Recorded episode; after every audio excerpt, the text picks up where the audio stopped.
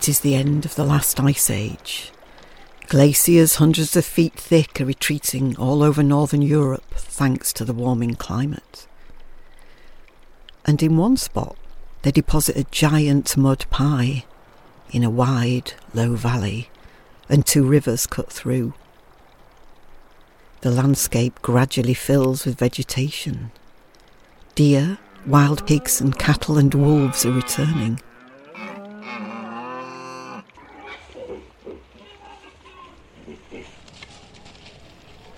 Followed by humans who will hunt and forage here over the next few thousand years.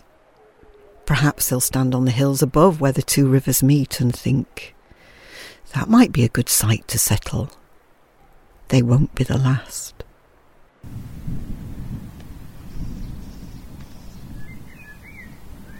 I'm in the village of Crayke, looking across that wide rolling valley with its broad fields, woods, and hedges. Miles away in the distance are the towers of the biggest Gothic cathedral north of the Alps. That was built a few centuries ago, but it's right in the middle of somewhere much older, quite possibly the second most important place in England. Right now it's called York, and it has a story worth telling. So, with a few thousand years to cover, we'd better start. My name's Guy Morgan, and welcome to History City. The first thing I want to know is why is York where it is? And I've found a man who knows. So I'm Steve Roskams. I work in the archaeology department at the University of York. And in the distant past, I used to work on, in commercial archaeology um, in London and North Africa, and, and latterly I moved to York. What sort of work have you done around the York area? Around here, well, I've worked up on the Wolds, the Yorkshire Wolds, quite a lot and also um, I'm presently writing up work at the Roman fort at Malton and then in York it, itself. So Heslington East in particular, which is the, where the university expansion was, and there they encountered archaeology. So we managed to do a partly commercial, partly community-based project there um, to sort of rescue that that information before it was built on. Wherever you go in York, you've stumble on archaeology, don't you? well, hopefully not stumble. We do know quite a lot about what's where, but uh, but yes, we encounter it, and and uh, I think the big change is that it used to be seen as a problem, a kind of a limitation to a growing city or a developing city. But nowadays we can plan for it and we can sort out in advance how that how, you know what will happen where what's likely to be found where we can take account of it and either avoid destroying it or record it properly. So we've got, a, I think we've got a lot better. We've moved from archaeology being a problem to being a, something to be pr- actively promoted. Right, let's go way back to the end of the Ice Age, which was how long ago? 10, 12,000 years ago. Glaciers sort of came down from Scotland down the Vale of York, and then at a certain point they began to melt and retreat. So, what did the landscape look like? We're standing by the River Ouse, just before the River Foss goes into it. Were these rivers even here then? Um, they were there in in some form or another. Yes. Um, this particular confluence of, you say, the Ouse and the Foss was really pivotal because it's the point at which a glacial moraine, which was left by those retreating glaciers, that crossed the Vale of York, and up to that point, the uh, the Vale had been, if not impenetrable, fairly difficult to cross. But uh, people moved back along that moraine, which was a kind of hard standing crossing the Vale, and at a particular point, they encountered the Ouse and the Foss cutting through there. And that was really quite important in terms of dictating how human beings moved back into this area after the Ice Age. And where did they come from? Well, from the continent, almost certainly. And whether this was a simple process of just one movement or successive movements of people over extended periods of time is much, is much debated and, and we will no doubt find out more about that as we do more research. We were still joined on to the continent. You could physically cross, yes, and and even where later on it was quite shallow. Was a, a great ch- amount of change was happening at that time. There was Doggerland, which has joined the southeast of what's now Britain to to the continent, existed, so you could physically move across that area and then eventually um, later on as with more as sea levels rose then Britain became the, the island that it is today. Right, so they've come from Europe What did they look like? I think there has been some genetic studies done. on Is it on Cheddar Man, Yes, yeah. uh, who turns out to be dark-skinned and blue-eyed? Um, yeah, I'm not up to date with the with the, those genetics to be honest. I should be, but it's not really really my period. But they're, they're, yes, people make assumptions, don't they, about the nature of, of people, intrusive peoples, and the way in which they move back in. In the same way as they make assumptions about, if you see it in museum displays, about the nature of people in later periods that they were, you know, white-skinned and blonde and so forth. And some of the work that we're doing has, has people have done, not me, but but research, archaeological research, has kind of given the lie to that. That's kind of taking our modern conceptions and placing it on a past that were in a, in a probably inaccurate way. So I think we're beginning to to work, move away from that idea more towards a more more accurate understanding of what they were like. More work to be done. Absolutely, as ever, the joy of archaeology.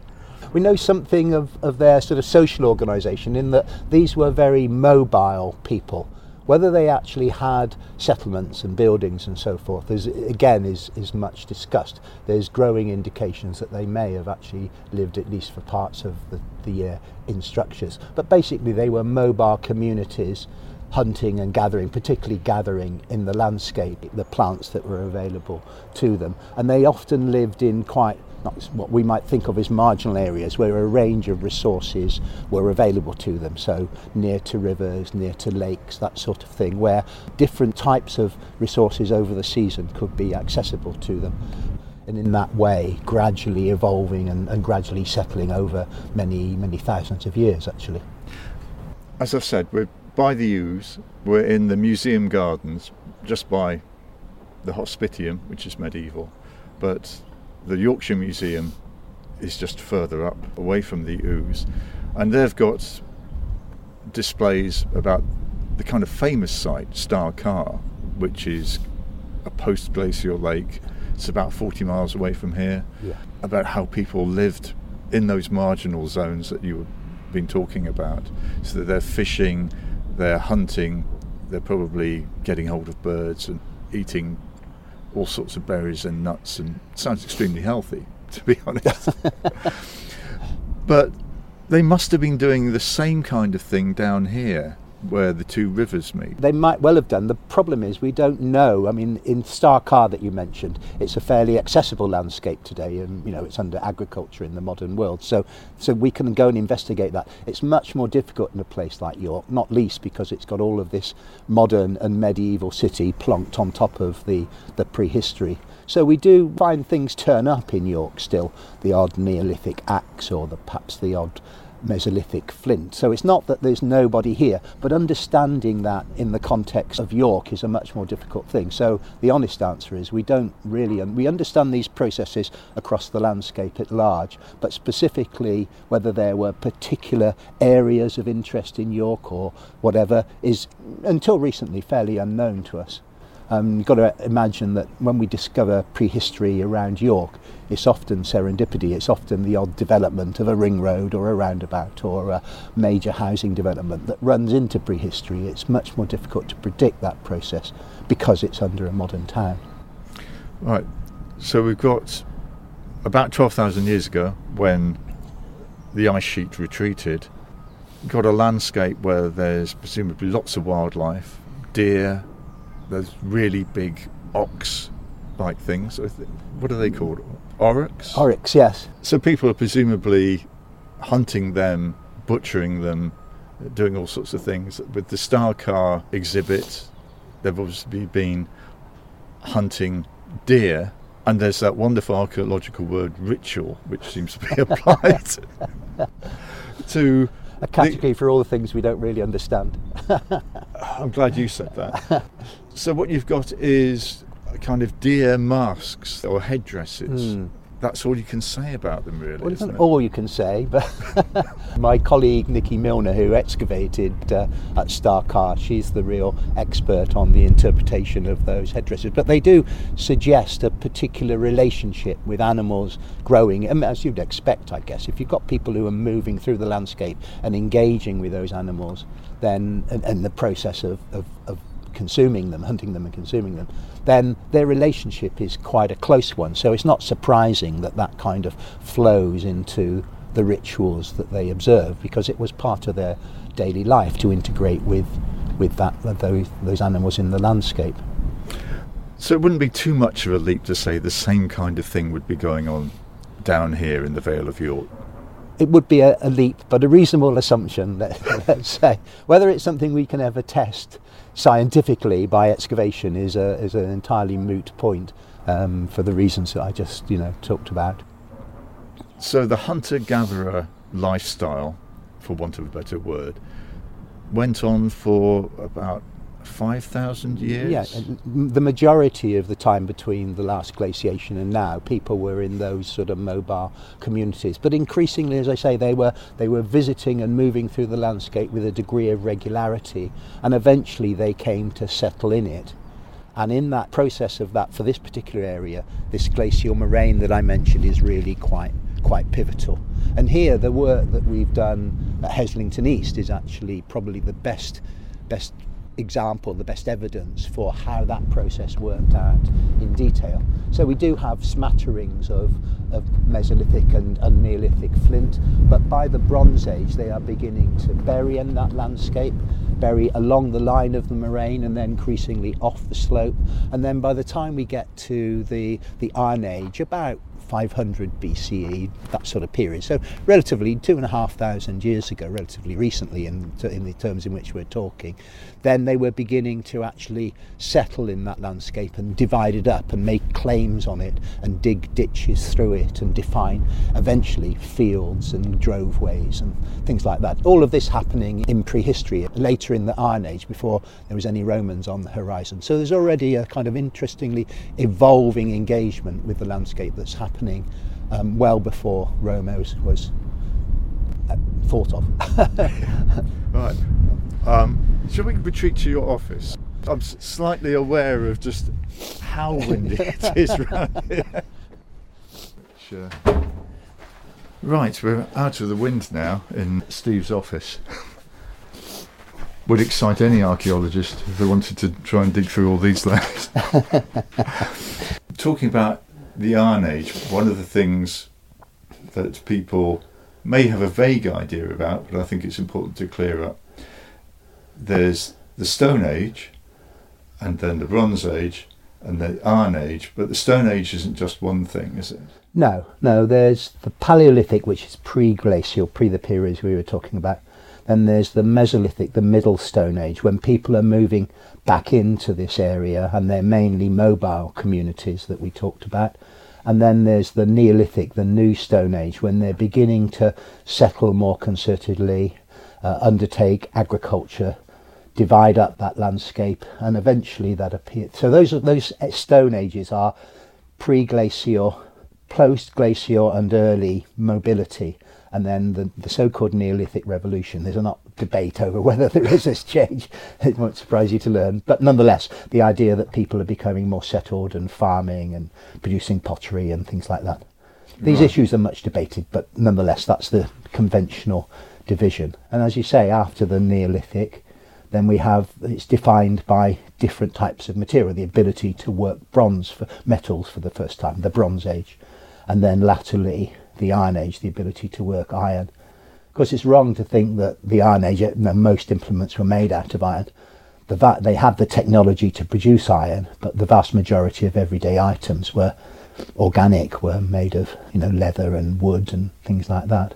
There's no kind of clear cut-off point where people stop using stone, start using bronze. Absolutely not. No, and in the same way as there's no clear cut-off point when they stop being mobile and start being sedentary there's a process in which they increasingly engage with the landscape and eventually settle within it and eventually build recognizable structures that we can recover archaeologically. So these are kind of classificatory devices really and, and all the interest is in the transitions and complexities that happen between them and within them. Is there a change in the kind of people that are around when agriculture starts to appear in the landscape? Another hot topic you picked out. I mean, all of these ages used to be associated with major movement of people. You know, we explain social development by intrusive people coming in here. And that's probably true of the Mesolithic. People did move back into the area after the last ice age. But the other periods, it's a debated issue is are these new people coming from somewhere else or are they the population which is evolving into more complex social structures?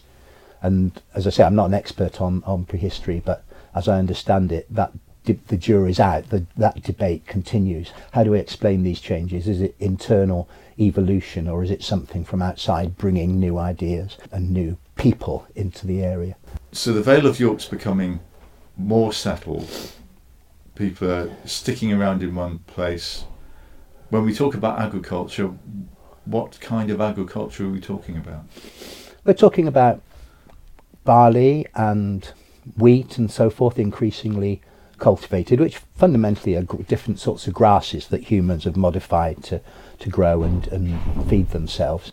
So that's that's all happening. And then there's I mean there's an interesting story to be told about how the again not something I'm a great expert on, but crop evolution, or the processing of crops. We see um, we we have the evidence more easy to recover archaeologically of quern stones, which are really important, i.e. the the grinding things. Um, so whether those were used by individual households or as we get later on in the Roman period, more centralized, where they're you know larger, not individual hand querns, but are are mechanical querns driven by people or by animals or whatever. So they are increasingly consuming crops on a greater scale and, and more organised and perhaps intensively cultivating them. And of course, they're not just living off crops; they're also they're also living off animals as well. So it's a mixed diet. I don't know whether it's a healthier diet and the hunter gatherer days. Just mentioning the quern stones, I think if people have been watching archaeology programs on TV, they may be sort of familiar with these kind of slightly curved saddle querns. You mean? Yeah, yeah, yeah. Things that where people had to squat and take another stone and then grind mm-hmm. the grain to a powder, flour. which, which we call flour. And I think that shows up in the skeletons, doesn't it? Because actually, it's it's a very intensive bit of work. Yes, I mean you do get these indications of people who have, were in life must have been squatting a lot. Uh, we have some good examples actually from the Roman period up at Heslington East, where there are there's a, um, a, a few adult inhumations, extended skeletons buried there in the third century, and one of those, which is rather well preserved, is a woman who has some of these injuries from repetitive strain. So she was, you know, part working in that landscape, and it had an impact on her. So on on her bones. So yes, both for the Roman period and for earlier ones as well. There is, and that's another good indication, isn't it, of the of the relationship between being a mobile community where you're kind of you know, moving around and you're you're probably dying quite young actually. I'd be dead. So would you as it happens. But so the the length of your life is is reduced. But nonetheless you're not repeating these kind of activities. Whereas later on as things become more set people become more settled and food chains become more regularized and so forth and processing becomes more more regularized as well, then people are beginning to specialize in particular activities, and this has an impact and is recognizable in their in the skeletal remains. What are they living in? They're living in well, the first buildings that we can discover are round houses, um, which are quite complex households. Really, they're they're not just sort of simple huts. They are as they develop in the course of the Iron Age, they are sort of they've, they're divided in quite complicated and interesting ways. Perhaps spaces for animals as well as people. Um, there certainly seems to be, from the division of the distribution of, of artifacts, perhaps gendered spaces. Their orientation is quite interesting, but they're living in roundhouses. Oh, but right. don't go away with the thought that that makes them simple hovels. They are quite complex socially do we have any idea what sort of culture they have, how they organise their society? Well, we do, yeah. I mean, they organise them around those households, and then there's levels of complexity. So there were no doubt a series of household dynamics which would have involved gender divisions, perhaps specialisation of labour. I mean, as people became more settled, then a whole new series of changes come into play. I mean, for a start, the position of women and having children will become become quite different. So gender relations will have changed. Whereas in mobile communities, there's a limitation on the amount of children that can be you can you can go through the landscape. Whereas when you're settled, it makes sense to have larger families.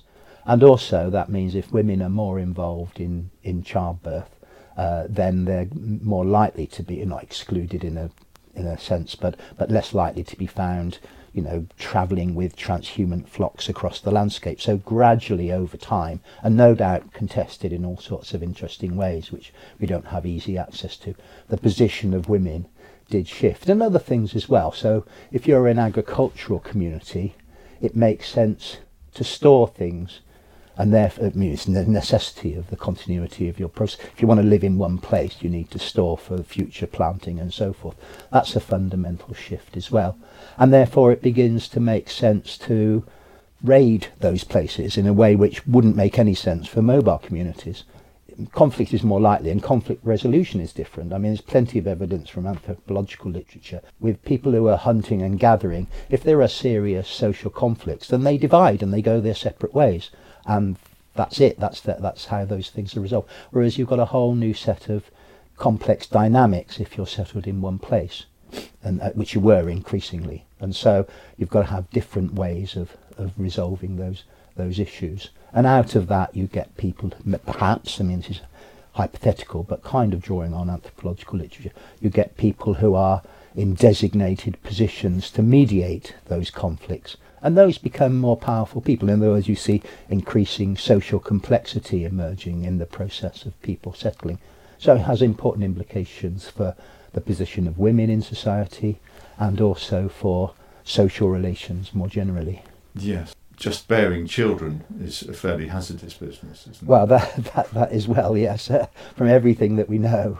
I mean, it's only in the in, the, in recent decades, really, across large swathes of the world, that uh, child bearing hasn't been fundamentally most dangerous thing that women have to do. I mean, it's something that is changed today, thank goodness, but back then would have been quite problematic. But also, I mean, the point is that women were being increasingly finding themselves more in the home and of the home, if you like, which isn't necessarily a reduction in their power. They were no doubt of pivotal importance and central to dictating what happened in that vicinity. But you're seeing a, gender divisions emerging slowly but surely as a result of this process of increasing sedentism. What kind of evidence have we got within the, wider region of the way people carried things out? We're beginning to talk about tribes, I suppose, mm. for want of a better word. Yeah. What evidence is there of those? There's, I mean, as we get into later periods, you know, into the Roman period, we get documentary history as well as archaeological evidence. The problem with the documentary evidence is that it does tell us about tribes, it names tribes in this region. The Brigantes, which were a kind of confederation of groups over large swathes of the, of the northeast of Britain, and the Parisi, who were seemed to be mainly confined to what we now think of as East Yorkshire. They're the people with the chariot burials. That's they? right. Yeah, clearly they had elite people and mobility, and you know, operating in these chariots or carts, whatever you want to call them, was important. The problem here is that, that those tribes are named by the people who conquer them. And so, how much the Romans actually knew, they, they named the Parisi into existence, as it were, how much they actually knew about them and whether this was how they saw themselves is an entirely entirely different matter. Nonetheless, you're right. Um, by the time the, when the Romans arrive in this region and further south, they are encountering what they tribal peoples who had designated leaders. So that's another level of, of complexity above the kind of household dynamics. How far down society that went in the Iron Age, you know, whether whether you knew or still or even cared about who your tribal leader was, as named by the Romans, might be a moot point. But nonetheless, some things that the Romans would recognize as being tribal distinctions existed and were named by them when they when they arrived here. So we've got quite a complex society by now. They're using iron tools plus anything that's useful. Yeah, um, pretty much. They're in settled communities, and presumably have the usual sort of relations that human communities have. They, they fall out, they make up, they trade, intermarry. That's the kind of picture we've got from 2,000 years ago. Yeah. And then some strangers turn up. Bodies of armed men with sophisticated weaponry. Yes, it must have been a shock. Perhaps a shock, but no real surprise. Although it could be argued that the city of York owes its existence to an Iron Age domestic drama.